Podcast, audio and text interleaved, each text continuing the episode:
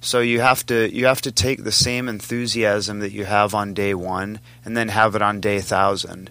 Don't lose the habits, and uh, have passion and have um, discipline and structure because that, in my mind, gives anyone the the best uh, chance at progressing.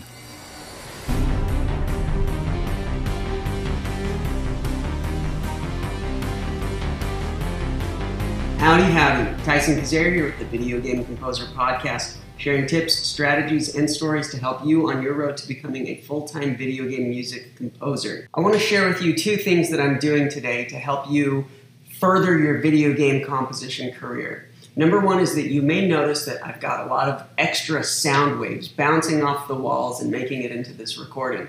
That's because I am moving sound panels around and I don't have my acoustic treatment up and I'm redoing things in my studio because I'm going to start filming today some of the modules for the START course that I'm working on. That if you've listened to some of my previous episodes, you've heard about. And this is a course all about how to help you get started in your video game composing career. If it's something that sounds interesting to you, the course is totally free. You can just go to the Video Game Composer HQ, as in headquarters, com slash start. The video game composer hq.com slash start. Put your name and your email address in there, and I will send you the login information for the course as soon as it goes live. So, that is one free resource for you to help you get more hands on help in starting your career.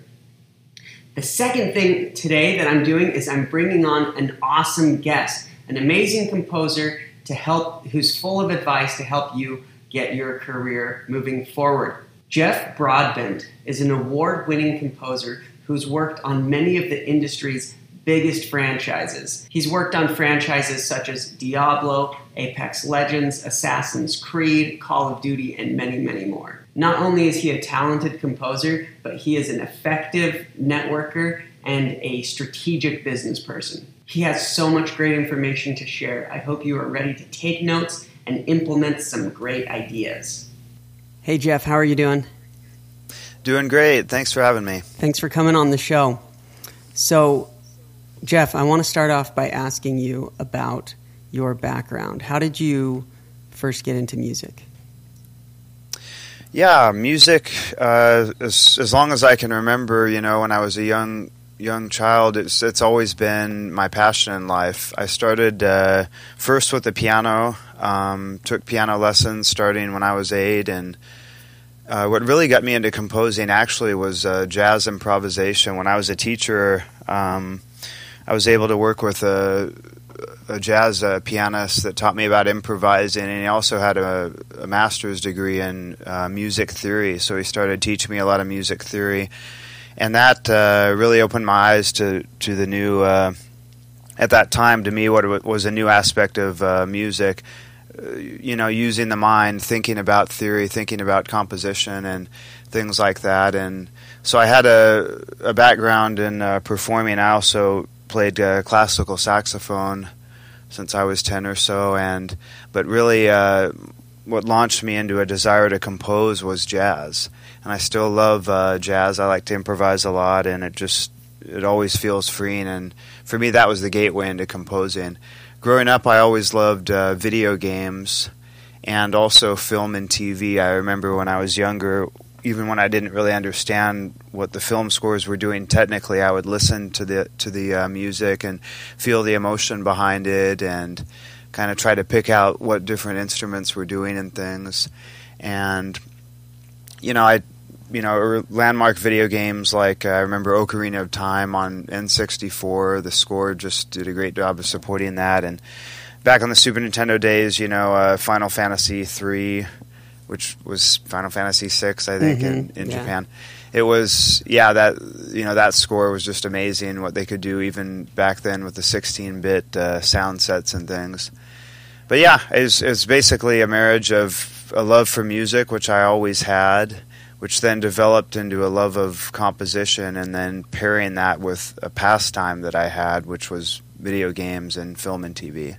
You mentioned that jazz improvisation was kind of what inspired you to compose? Is that how it worked? Like you took piano lessons, then in high school you started doing jazz improvisation, and then you started composing, or had you already been like making your own stuff up on piano before you discovered jazz improvisation? Um, it started composing started after jazz improvisation for me. I think the first piece I wrote was actually a jazz piece. Um, before that, I really just focused on technique and playing what was on the page. But yeah, it was Im- improvising is really what opened up composing to me. And you mentioned sax- classical saxophone. Did you ever take saxophone into jazz improvisation as well? Yeah, I did. That that happened uh, in college, though, uh, a lot later than with the piano. And I always still liked the piano improv, improv, improvising a bit better, mainly because on the piano you can have full harmonies and melodies, and it, it mirrors a little more what a full arrangement would be like. And it always felt a little more natural to me on the piano, just because of the way the, the keys are laid out in sequence and things like that.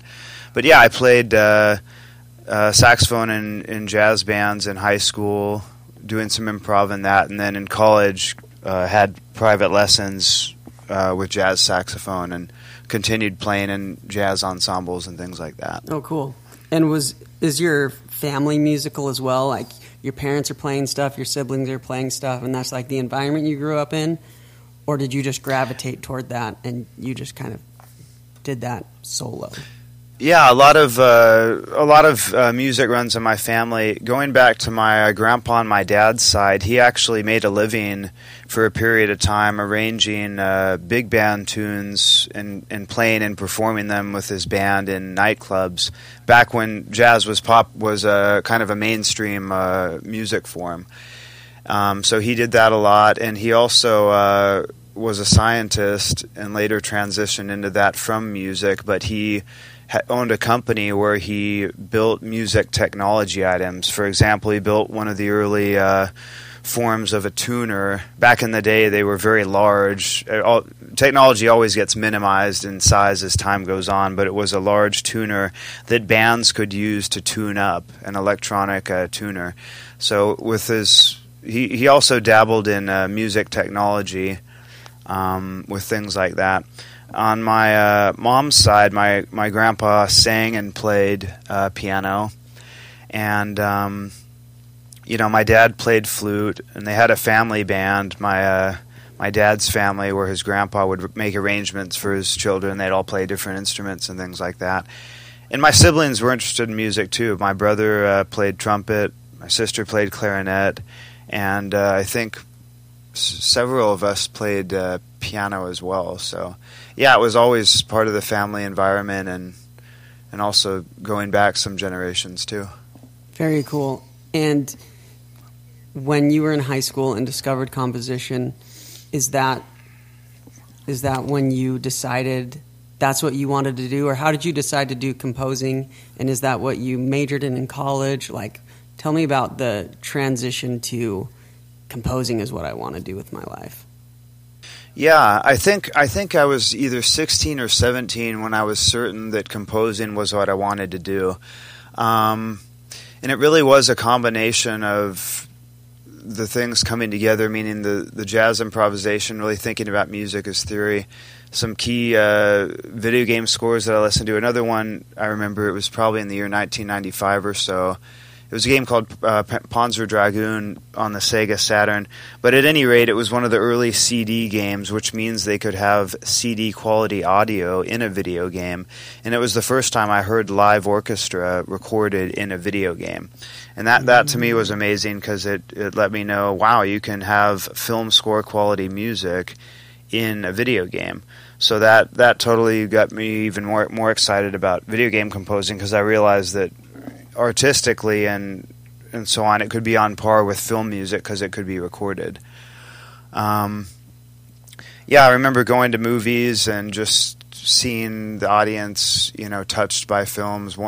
I remember back in that time when I was a teenager. Um, I love the music of James Horner, you know, the music oh, yeah. that he composed for Braveheart, the music that he composed for Titanic. And I, I remember going to theaters and watching looking around me and watching the uh, audience members experiencing the film, the narrative, and also the music and how it could uh, move them and things like that. And I thought, wow, this is really a way to connect with uh, people and humanity in general. And I th- and uh, from that point forward, I knew that composing was what I wanted to do. I really didn't have any doubt about it. Very cool. And is that what you did in college? Were you a, a composition major? Yeah, in college I was a composition major. I went to two schools. One was uh, BYU in Utah, and after that UCLA. Uh, in UCLA, I specifically studied film, TV, and video game scoring. And at BYU, what I studied was more akin to classical composing, in, in particular with an avant garde emphasis, meaning the uh, composition department was focused a lot on uh, 20th century style art music that would often depart from tonality and things like that, which I thought was a wonderful experience because it really opened my eyes to so many different techniques of composing and how art doesn't need to be uh, necessarily locked to a particular style. It can you, can almost create your own language uh, for a piece when you're composing and other things, and that was artistically that was such an eye-opening experience to me because it just almost blew the doors off of what was possible through music and expression. Do you find yourself using that? Was it like a good exercise, but it's not very practical for what you do now? Or was it like, oh man, blowing the doors off has really helped me to XYZ when I'm scoring these non avant garde things now? Yeah, I think I think that from a purely practical perspective, maybe it wasn't too practical. The, the reason being is that uh, on my own, I would I would study John Williams scores and James Horner scores. You, you know, the paper orchestra or conductor scores, and I would learn a lot from those that would be more applicable to composing in an entertainment medium, uh, because you know simply put, the harmonic language and the orchestration is, is more similar to what you find in film, TV, games. But one concept that I that always stuck with me from studying avant-garde music that I still use today was kind of a bird's eye level uh, view of music. Because the music would be so complicated or so out there, the avant-garde music, as students we were often taught to break it down into different elements, meaning the melody, the harmony, the rhythm, the sound, and the form or the structure of the piece. And depending on the music we were learning about or analyzing, those could be totally different. For example, the harmony could be, you know, it could be Baroque style harmony, or it could be uh, 12 tone harmony that's totally abandoning uh, major and minor scales and things like that. It could be expressionistic harmony where it's taking major and minor chords and extending them and using unconventional uh, modulations and things like that anytime I compose for a video game or a project now, I always start with those as the base, meaning I'll, I'll look at the video game and I'll think about it and I'll say, what harmony fits this game? What uh, melodic type of writing fits this game? What sound palette fits this game? So, being uh, trained to think in terms of those very raw or fundamental building blocks has always been helpful to me because it helps me. It helps pull me out of any. Uh, kind of crutch I might have as a composer or something I might just go to because it's comfortable, I'm used to it. And it helps me think about what musically is going to serve this uh, video game or film or trailer the best. So that uh, that framework, which I did, I learned in cl- uh, classical composition study, has always been really helpful for that. How do you determine what tonality, for example, fits a game? Do you have certain emotions linked with certain tonalities and so you're like based off of what we're trying to go for in this game this will be like the the harmony that w- that I use or how what does that look like yeah, definitely. I'll, I'll share a couple recent examples. One was some music, I, some boss music I composed for a video game called Diablo Immortal, uh, maybe a couple months or so ago. The music was well, first of all, the bosses were very aggressive. It's it's kind of a gothic, semi horror kind of vibe, and uh, I know I knew that we wanted some extended uh, techniques in there with the choir and some of the strings. For example, playing clusters or things like that that would give a high degree of tension. At the same time, it wasn't the style of the game because it's it's a game from a franchise. I mean, there, there's been other Diablo video games. the The music style didn't, in order to connect with the other franchises in this or the other games in the franchise, didn't warrant a complete abandonment of uh, tonality or major and minor scales. So I, kn- I knew that to be true to the franchise, I also had to, you know, compose with uh, in that kind of harmonic framework. Another example that I'm working on right now is a kids uh, video game, and it's a video game that has a lot of little toy-like characters in it and things like that. And so harmonically for something like that, first of all, it's going to be a lot more simple harmonically because it's kind of a game about childhood and things like that, and, and you don't want to get things overly complicated when doing that. And also, uh, you know, simple techniques like using uh, in the melody, having a very active melody, and having a half step movement to give a playful feel, and the harmony can mirror that as well. That's something that, that also can give a childlike or playful feeling. So th- those are just a couple re- recent examples. One of them I'm working on right now, in which in which I think how how can the harmony suit the video game. Those are really good examples. Thank you. Those are awesome. I really like to hear about kind of composers' journeys from where they started to becoming more established. And um, I know we've talked about it before, but could you maybe share some cliff notes, just some bullet points on how you went from composing student at UCLA to composing on Transformers or, or Diablo or Children's Game or all these different franchises that you've composed for? Sure. Yeah, I have I have a lot of thoughts about that because everyone's path is different. But I'll I'll share some things that that helped for me a lot. Um, after I graduated from uh, college, and this was, if I remember right, this was back in 2009. I basically knew I wanted to pursue video games heavily, and uh, knew I needed some kind of a game plan or some kind of a method to set goals for myself. I tend to be very goal oriented just because it helps give structure to my life, and I really en- enjoy that a lot. But um, basically, my first, I looked at myself from where I was at and where I wanted to go, and I thought, what what are the steps I need to take? And the first thing I realized was, well, if I'm going to compose for video games, I need to have solid demo material or music that sounds like it could work in video games. So my final year in college, which was where I was, when I was at UCLA, I spent a lot of time composing, uh, you know, just demo music, be it action music, be it just all kinds of stuff, ambient music, things that could work in video games, and in some different styles too. Some orchestral, some hybrid orchestral, a little bit of electronic stuff and I would compose about a piece a week, if I remember right. So by the time the year was over, I had 50 or so additional tracks composed, something like that.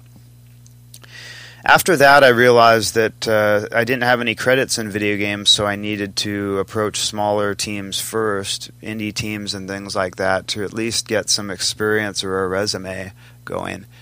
And uh, the way I did that is, it's I'm sure it's different now because that was like 15 years ago, but it was what was available then. They they had uh, I remember they had independent video game developer forums online where independent developers would would go to explain they're making a game and sometimes ask for help like who knows how to code this or who knows how to do that or maybe I'm looking for an artist for this or that that kind of thing. And I would just uh, get active on the forum boards and uh, you know, look at the games that people were making, offer my help as a composer, and so, some of them ended up needing uh, help with composing. So I I worked on some early projects that way. After that um, happened, I realized that uh, my next step was to approach more established uh, companies and things like that. And again, this was 15 years ago, so it's not like some of these things are necessarily applicable today. But believe it or not, I, I had many uh, demo CDs which I made, and I would mail them to video game studios, and uh, and I and I did uh, get some projects from that. I remember an early uh, Hot Wheels uh, video game that I scored came through that. It actually came through that, and then I went to the the game developer conference in San Francisco and uh, came across the company there as well. And they remembered that I had mailed them a CD recently. So it was kind of a happenstance thing, but the, the action steps I was taking were to try to reach out um, by going to video game conference in person, but, but not in person, contacting a lot of video game companies either by email or, or in that case by sending uh, you know CDs and things like that which you know today people aren't going to mail CDs, but the principle is still the same. It's it's it's sending your music to a wide net of people and offering services and things like that. Um, the Transformers project uh, came about through contacting people, again using similar methods I described, and then uh, demoing on the game. Sometimes with or, often with bigger games, they'll have composers demo on it. Maybe three to five composers, not a huge amount you know, you know, create a custom demo, and I did that. And it and it just so happened that a fair amount of music I was composing at the time, which was, uh, if I remember, it was trailer music. Um, prior to the Transformers game, I, I, composed trailer music sometimes as well. It was in a hybrid electronic and uh, orchestral style, which is well suited to the Transformers music.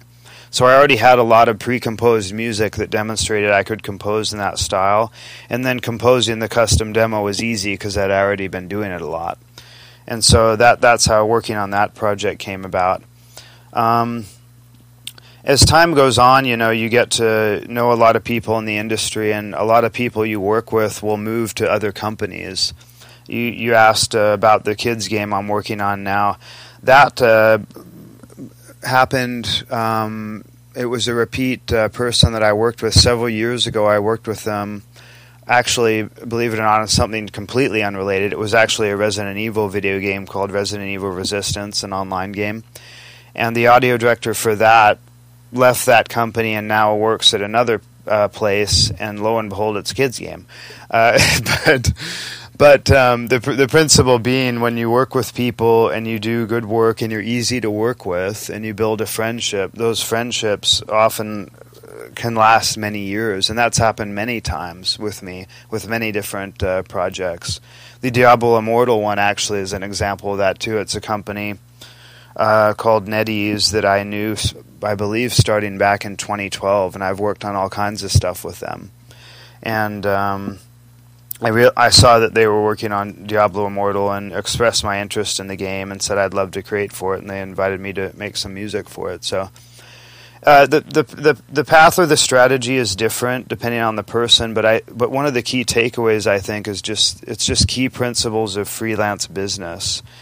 And I always tell aspiring composers to read up and learn about how to run a freelance business. That's what I did quite intensely right before I graduated and also right after I graduated because the principles are the same regardless of the industry. You know, graphic designers do it. Uh, I don't know any personally, but I'm sure that independent lawyers do it. All kinds of stuff. It's about it's about reaching out to people um, getting known in the industry, there's a term called top of mind, meaning do the people you want to work with, are you in the top of their mind? Do you try to keep in touch with them after you meet them? Do you try to, you know, send them music that they might enjoy that again will increase the likelihood that you're at the top of their mind when the need rolls around for music? That's one of the principles I've always tried to remember. Speaking of top of mind, you talked about how you like NetEase, for example, you've worked with them a lot over the years because you've built relationships there, or you built uh, um, relationships with other game developers that you've worked in the past, and then that's turned into work now. What do you do to to continue relationships once you've established them, or when you make a new contact? What do you do to kind of remove move that relationship forward and stay top of mind? Yeah, great question. For the for the first part of your question, what do I do to to maintain relationships I've started? Uh, one of the key ways, and it's very simple, is simply keeping in touch with them. For example, the the holidays were recently here. You know, uh, New Year's and the December holidays and things like that. Often in the in the holiday times, early on in December, I'll try to reach out and sometimes I'm better at it than others, but I always make the effort to, to reach out to people I've worked with and wish them a happy holidays and explain some uh, kind of highlights from, from my year, maybe some composing highlights or things that happened, and ask how they're doing, and uh, you know have an annual way of staying in touch with people. I'll try to do it throughout the year also, but that's I'm just trying to share a recent example.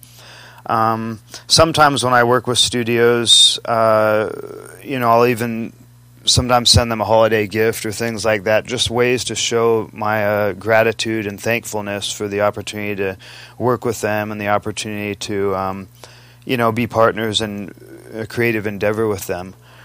Um, other ways I do it is uh, again trying to think of recent things. In a couple months, will be you know GD, GDC Game Developer Conference in San Francisco. I always use that as an opportunity to meet up with old friends or people I've worked with in particular from other countries because it's hard to find time uh, to visit if we're in other countries. But very often they'll come to the that event in San Francisco and we'll eat lunch or dinner together or get a drink or hang out or that kind of thing. So that's another big uh, touch point. I make it I make it an effort to go there every year. I think I think I've gone there every year since I've graduated in 2009 actually with with the exception of the pandemic. But I, I, I find it that valuable that I'll that I go literally every year pretty much. Um, so those are ways I try to keep in touch with folks I've I've worked with before. And and throughout the year too, you know, if I if I compose for a video game that I think someone might be interested in, I'll send them a link to some samples of it or tell them a little bit about my composing process for it. Just something that I think they might find interesting and potentially be helpful to them. Um, your other uh, the other part of your question, you mentioned like someone that I meet, let's say casually, and how do I develop that into more of a relationship? Um, I'll use an ex- example from a few years ago. Um, also with the GDC um, thing, I remember going around the expo floor and meeting a bunch of companies, and uh, often I'll try to meet the audio teams if they're there. They they're often not there, but sometimes they are in this case, with with this one particular company, the audio uh, team leader wasn't there, but they did give me his his email to follow up with him. And after the conference, I followed up with him and stayed in touch with him. Event ended up working with him on some smaller projects, and then uh, later he was actually the the person that recommended me to the NetEase um, company, which became a, for me a quite long standing. Uh, relationship. Um, but but the principle is still the same. Like I met somebody, I tried to be friendly, and uh, you know be of service or help to them. He had some he had some music needs that were smaller, and then it's kind of the same thing. You know, keeping in touch over time, being a friend, being helpful. I always I always try to be helpful to people. Like um, you know, if people need a demo, I'm willing to do it if you need uh, music on a tight deadline, which sometimes they do for game updates or trailers, I'll always try to accommodate that. Um, I try to uh, work with uh, budget flexibility when needed that shows that I put the project first. All these little things that show that that uh, you're going to be a friend to them and you're also going to give uh, top quality service to them. Since you brought up GDC, in the early days of GDC, when you were first going 2009, 10, 11, and you I know the first year at GDC can be like there's so much going on and there's so many people and there's the expo floor. Um, what did you do initial like what did you do early on in GDC to kind of get your footing and to make it productive? Yeah, I remember a few key things. First of all, I've gotten better at it over the years, but by nature, I'm more of an introvert. Meaning, it's hard. It's harder for me to network, especially back then. Not not so much now because I've had a lot more practice. But um, one of the things, the first year I went to GDC, I don't know if they still have it, but it was something called the Audio Boot Camp, where veterans in video game audio would kind of coach younger composers or sound designers. They'd listen to your work and give you a critique on it, and they'd also explain uh, in kind of an entry level way what it's like to create music or sound design for games. When I went to that, there were a lot of other composers there, and I realized, hey, we're all in the same boat, and it was very easy to quickly talk with people and make friendships. One one of the uh, friends that I made there, and I believe it was from that very first year, if I remember right, actually went on to work. He now works at Riot Games as one of their uh, senior in-house composers, and I've worked with him on different projects in recent years. So and who who knew that would happen, you know? But uh, when when you have people that are pursuing an endeavor together, um, like this uh, game audio boot camp, and we're all kind of in the same boat, meaning we're all there, we're all new, everything's new. It's easy to make connections and friends because you have so much in common, and everyone's so helpful and friendly and things like that. So. That was one of the things early on at GDC that helped me. Another thing that I that I would constantly read in networking um, you know guides and things like that is always have a plan or have goals. I remember reading a it was a blog or a forum post somebody wrote many years ago about GDC and they said it means diff- GDC is different things for different people, but know what it is for you before you go. Know what it is you want to accomplish, and make a plan to make it happen. So another uh, plan that I had was uh, I wanted well, I'll just rattle off a few here. One was that I wanted uh, potential employers to hear my music. Um, they had again back then, as I said, they had a demo derby thing where you'd play a piece of music of yours for some for some uh, veteran folks, and they'd listen to it and critique it. I did that because I wanted the critique, but also because I was hoping that maybe somebody in the audience might hear it and like it. And uh, that that actually did happen. It was somebody from a trailer music library and I do a fair amount of music for trailers, and they liked the music, gave me their card. I uh, called up, called them afterwards, and we ended up. Wor- we've worked on over the years several albums of music, of trailer music, and that came from that, which was a, an, again a goal of trying to go in an event where the music would be heard by people. Another goal that I had was, uh, which is still a goal I have when I attend, is to try to meet as many new developers as possible. Especially back then when I started out, every every developer was a new developer because I didn't know any, for the most part. So I just, uh, but I did have a composer website and I did have demo material and I had some credits from when I lived in Los Angeles, placements in TV shows and things like that. So I knew that I had uh, the skills a, for a starting point. So you know, I would uh, go around to the Expo Floor, which they still have, and meet all the developers, as many as I could, and also try to meet audio uh, folks that were giving audio talks, and also uh, you know go to some parties or some uh, after night or late night uh, mixers and things like that, where audio people are. All the th- all the ways to meet people, right? Because one of the one of the principles I took to heart is if I don't introduce myself to somebody, nobody's going to know who I am. They're not going to stumble upon me on accident or anything like that. Despite what happened to Justin Bieber on YouTube or whatever, it can happen. The odds are it won't. So, so I would rather, uh, I would rather think, well, what are my goals? What, who is it that I'm going to meet? What are the actions I'm going to take? And I still do that to this day. Like I've already started my uh, sheet for GDC in March. Who am I going to meet? There's, there's already many, many uh, things on there, and ideas percolating and things like that. I love what you said about uh, earlier. What you said about music business and how you should study freelance business because that's what we're doing. It's a freelance business.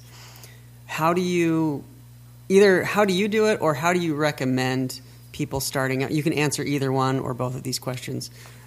How do you recommend people um, balance the music side of things and the business side of things. Like, how much time do you spend sharpening the saw or working on demo and music craft side of things, and versus how much time you spend on business and building the business and learning about business? Yeah, that's a really good question. And the answer to that is it depends on the unique situation of the composer and where they're at in their career. Um, for example, for myself, when I was in college, it was all about all about sharpening the saw. It was all about developing the skills and practicing um, composing with the DAW, composing with pencil and paper, mixing. It was all about that. After in I if I remember correctly, in the two in about two full years after graduating, it was almost the opposite. It was I think seventy percent of my time was spent on building the business, which was trying to get early projects and things like that, and thirty percent of my time was spent on developing musically and, and things like that, because that was the phase that I was in. Now, as time has gone on, it's much the ratio is much higher to simply working on projects rather than starting from a ground zero, so to speak, with a freelance business. But there's st- but it, it still uh, involves a mix of both. I think what you need to do is, and it's a little tricky to do to ourselves, but as objectively as possible, you have to evaluate where you are in your career and how you're viewed by people that might hire you meaning uh, where where might your strengths be? Where might your deficiencies be? If they came across you cold or they met you um, either online or in person, what would they think? Um, and based on that, you can start tailoring your efforts um, to improving in whatever or focusing on whatever category you think is the most beneficial. It's very similar to what businesses do when they have their business analyzed by somebody. You know, like a big company, an analyst might come in and, and uh, determine the strengths and weaknesses of the company and a plan of action to address those. As a freelancer, you're doing all these things, but you're doing it on a microcosm. And the, the hard part is you're, you're often doing it to yourself, and it's hard to be objective with ourselves sometimes uh, and not biased. But as much as possible, if one can do that, I think it's helpful. That's cool. Did when you were when you were coming up the ranks, did you just do that by yourself? Did you just try to objectively look at okay, what are my strengths? What are where are things weak? Or were you reaching out to mentors and having them point things out? Or were you getting that from rejections from trying out for games? Or was there a main source that that you went to to get some of that objective feedback? Yeah, another really good question. Um, it came from a variety of sources, and a few that I remember specifically. I was lucky enough to uh, meet a guy. He he passed away last year. His name was Bob Rice, and he was the first uh, music agent that I had. And he was, if I if I remember correctly, he was the first music agent that purely focused on the video game industry, hmm. as opposed to the film and TV industry he was super helpful because I would ask him all kinds of questions, and he would be completely forthright with me about uh, all kinds of things, be they financial things, be they reaching out, be they what he would do, what, what he does when he goes to GDC, all kinds of stuff. And that was super helpful to me, and I do cons- consider him one of my uh, true mentors. Another great mentor I had um, growing up and throughout my whole life has been my uh, father. My father was. I'm trying to remember the age. I believe when he was in his late 30s, he was the vice president of a Silicon Valley company. In other words, he was very good at business and had a huge amount of experience in it.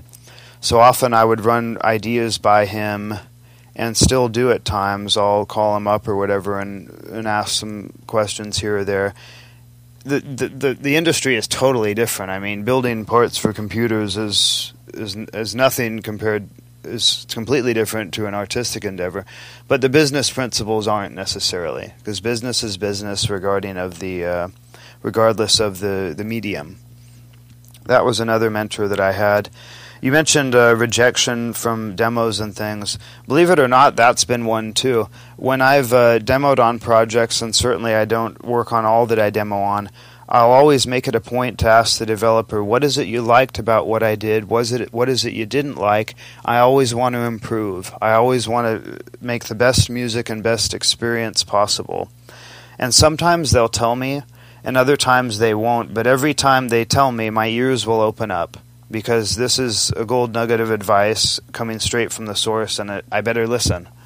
So I, I, will actively ask that if given the opportunity. Um, Have you ever been surprised with the feedback they yeah, give? Like, oh, oh, I didn't ever think about that, or I didn't realize that that was a thing or an issue. At times, yes, and, but some of the most surprising times. I remember a game that I demoed on before the Transformers one that, that I didn't get that would kind of be a game changer for me, meaning it would be a career launching point, which the Transformer game was, but that happened maybe a year later or so. I asked them if they liked the music. Their answer was, yes, we love the music. Was the price okay? Yeah, your price was okay. And, that, and at that point, they said, but that's really all we can tell you and I put two and two together, and I and I because I thought, well, what what else would the issue be then? And I realized it was probably my lack of experience, meaning I simply hadn't composed as many video games as the other uh, composers demoing on it, and uh, I believe that that was the case. But that was kind of an oddity, meaning they wouldn't. They said everything was good, but then I was like, okay, well, why didn't I compose for it then? So I had to put on my thinking cap and think, well, what is the deficient area? It's not the ones they just said. And I thought, and experience is always a differentiator because the more experience someone has, the more trust the potential client will have because you've done it before. And I and I realized that was probably the case. And sure enough, when I looked up who ended up composing the game, when a game came out, had all kinds of credits. So yeah, that's that. That was that. I think. But so, as you were speaking, I thought of I thought of different people that have reached out to me through the podcast and have asked different questions, and um, so going off of this, just like on the idea of putting yourself out there, I wanted to get your take on on a um, on a topic and something I don't even know what it was, but something what you just said reminded me of this topic, and that is I'll sometimes talk to people who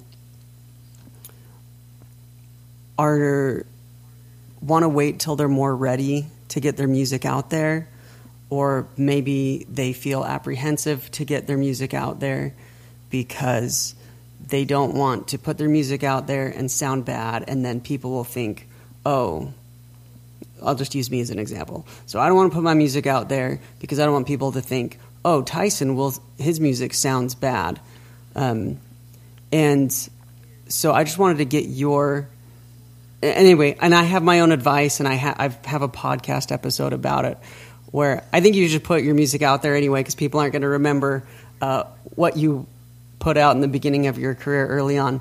But I wanted to get your opinion on that as far as just like putting yourself out there.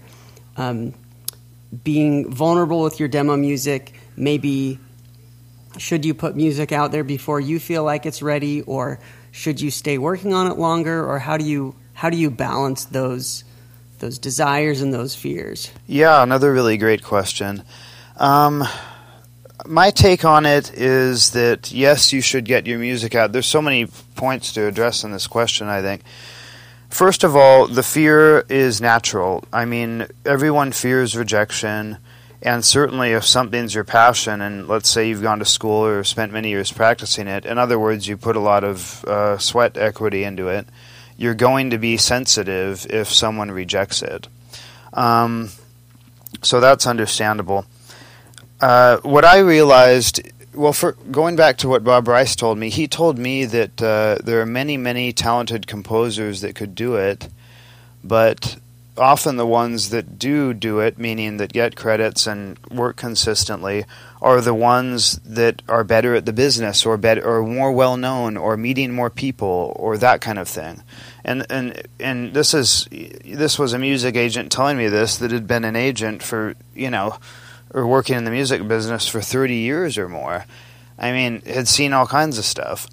So you have to get over the fear of rejection. And for me, I, I almost take a. I remember, especially back back when I was starting out, I almost took kind of a stoic philosophy towards it, which was, I'm going to get rejected anyway. Meaning, there's no way people get rejected all the time. Like companies that uh, make products or go door let's say even the extreme example, you're a door-to-door salesman. How many going to shut the door on you? All kinds. Um, commercials air on TV. How many times do you go out and buy that pro- uh, product? Not often. In other words, you're rejecting it. Rejection is part of the game, and you shouldn't take it personally.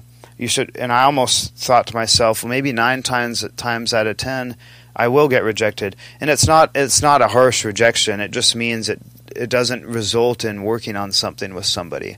But one time out of 10, I am going to work on it. And so what does that mean? It means I need to be taking as many shots at that basket as possible because if I'm timid, I'm just using 10% as a ratio of quote unquote success, if you will. But we have to have some, some basis in reality or probability you know, and if I'm nervous about taking sh- sh- free throws, for example, and I'm oh I'm only going to take ten, well, maybe you're only going to net one then. Now, what if what if I say, well, whatever rejection is going to happen, it's going to happen at the same rate, whether I take one shot or a hundred shots. Okay, I'll take a hundred. How many? How am I going to make now? Going to make ten, ten times as many. I'm still going to, but I'm also going to get rejected uh, ten times as many but the end result is better. You, see what I'm saying? Um, it's it's a process of normalizing rejection and not viewing it as some terrible thing, but rather viewing it as simply part of the process. It still happens. I mean, I've I've demoed on uh, projects in the past five years, two of which, one in particular, would have been a total game changer for me. And guess what happened? Didn't get them um, it is what it is. It is what it is. It's not. It's not like the rejection stops uh, after you work in the industry for 15 years. It still happens. You just get used to it. Um, so that's my advice for that. Another another point of advice is that you mentioned is my music ready yet? That in my mind that comes back to as objectively as viewing yourself as objectively as possible as a potential game developer or film director might. Meaning um, listen to other music in the in this similar class of projects you're looking for. If you're pitching for the, the latest Assassin's Creed video game, your dem- demo music needs to sound like Assassin's Creed music. Meaning, if somebody put them side to side, never played the game, and you just took a random person, you said, "Which one of these sounds better?" They need to pick yours as much as they pick the other one. Otherwise, you're not ready to demo for that. Um, and that's just the truth of the matter. It may sound harsh, but that's just the truth of the matter. Now, now, if it's an independent game, it not not so necessarily. The music quality, the mixing, possibly the composing, though it depends. There's many many high quality indie games, but you get what I mean. You have to you have to objectively see where you're at, and realistically, and this is something I still try to do is always aim for the next rung up the ladder like uh, stretch yourself, but stretch yourself within reason.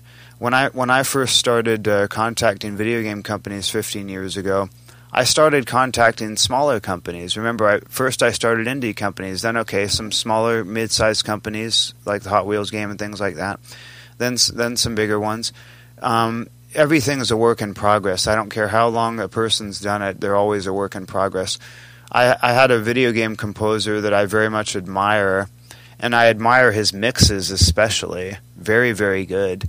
And he told me that he was always fussing about the mixes and wondering if they were good enough. And I thought to myself, my gosh, your mixes to me sound better than almost all the video game composers I heard. You're worrying about it all the time? And at that point, I realized it never goes away. Uh, you know, it never goes away. There's this myth or idea that that someday you're going to arrive at the the golden the pot of gold at the end of the rainbow and there'll be no more rejection. You won't second guess yourself. It never happens. You're still a human. Um, so th- that's my that's my advice on that. As much as possible normalizing rejection or just viewing it as part of the process because it really is. And it doesn't uh, it, it's just yeah it, it, takes the emotional sting out of it and it allows you to uh, not get demotivated. Your, the attitudes we have towards things can can cause us to be demotivated or motivated, and it's entirely dependent on upon how you view it. Yeah, like the frame that you put on the event that happens. Like, how am I going to frame this rejection or right. this feedback or whatever? Wrapping up, I want to ask you one more question.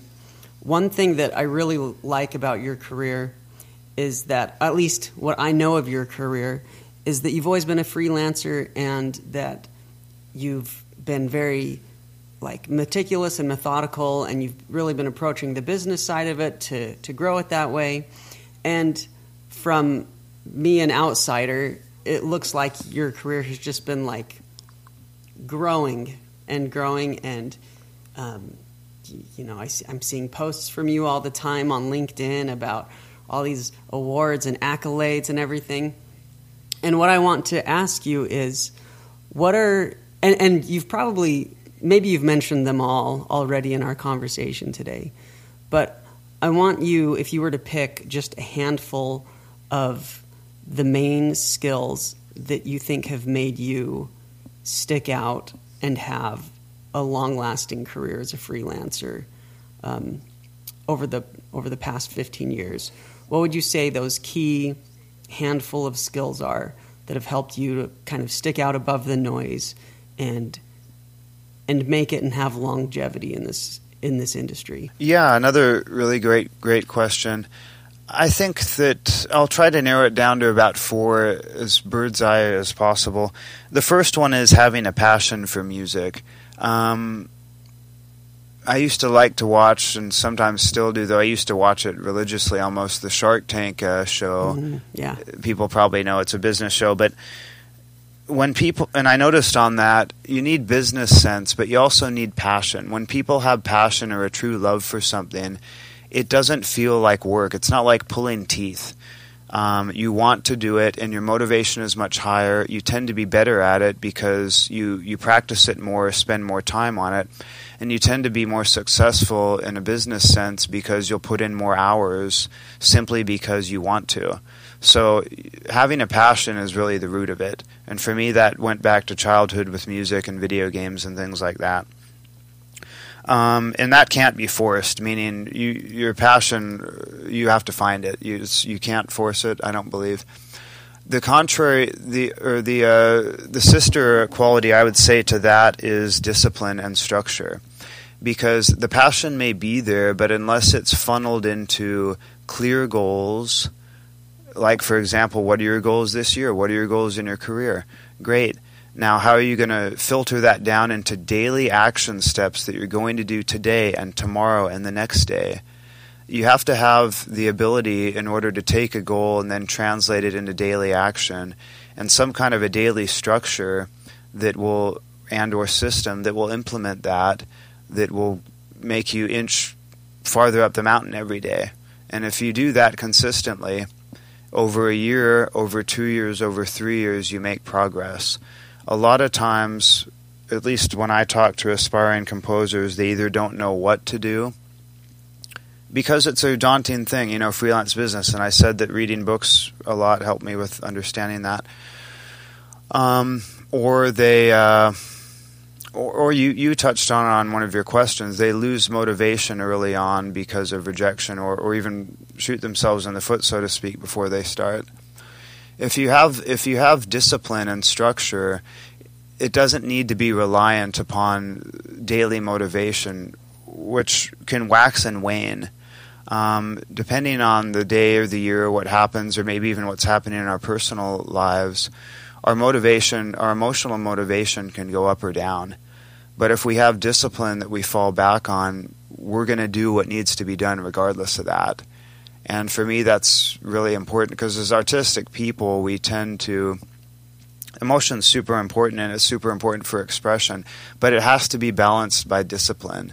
And for me, I'm I'm super uh, focused on goals and super focused on daily actions. Like I, I know exactly what I'm doing today. I know exactly what I'm doing this week. I plan everything out, and and for me that helps keep momentum going and things like that. Um, another uh, point of longevity is, um, and it's a basic business principle too. It's always do your best work because the game industry, though it's worldwide, the, the people working in audio is not relatively that big. Meaning, people know people and move to other studios and talk about you, good or bad. I've I've heard audio folks talk about composers they've loved working with and ones they haven't and they'll spread the word, especially with their buddies and things like that. So be a friend to people, put the game first. Be there to serve in everything that you do. Make it make it known that that's what you're there for. And if you do that, people will enjoy working with you, and you'll enjoy wor- working with them more too. And that's ultra important in an industry where uh, reputation and um, relationships mean a lot. The other, the final point that I'd say for longevity is um, always be learning and and improving your skills. Um, a couple examples that I do that I try to do, though I'm not always the best, is I will watch uh, videos and tutorials on mixing to try to up my mixing game because I classically studied uh, composition, but I never classically studied mixing. So I'm I'm really all about learning more about that and trying more on with that. Every week I I try to study also and analyze a little bit out of uh, study scores. Like right now, I'm almost finished with the Willow James Horner Willow movie score. The whole thing it takes a long time to get through. It's hundreds of pages but every every uh, weekend I chip away at it, and uh, you get what I mean. And I learn new techniques too. I'm like, wow, he's doing that, and he's doing that. There's always more to learn. So you have to you have to take the same enthusiasm that you have on day one, and then have it on day thousand. Don't lose the habits, and uh, have passion and have um, discipline and structure because that, in my mind, gives anyone the, the best uh, chance at progressing. That was beautiful. I love that. That was really great. Wrapping up, how can people follow you? How can people, where can people hear your music? What do you want people to know about you? Yeah, the easiest place to hear my music is probably just my composer website. It's uh, just my name, jeffbroadbent.com. I always try to keep it up to date with the latest uh, things I'm working on and projects. And in the on the music page, I often try to write. In addition to the music samples, I'll write a little bit about the composing process, like what what was I thinking when I was composing, what are some techniques I tried, and things like that. Um, I'm also on on social media. You know, I'm on LinkedIn. I'm pretty active on that. I'm on Facebook and always try to, uh, you know, accept any invites and things. Um, you know, I'm always at not always, but so far always at G- GDC. So any any time someone wants to meet up or say hi, I'm always open to that. You know, I have m- music on uh, Apple Music as well and things like that. Well, thank you so much, Jeff. It has been a pleasure. It has been awesome to have you on the show and to hear the plethora of gold nuggets that you threw at us. So, thank you so much. Yeah, thanks so much for having me.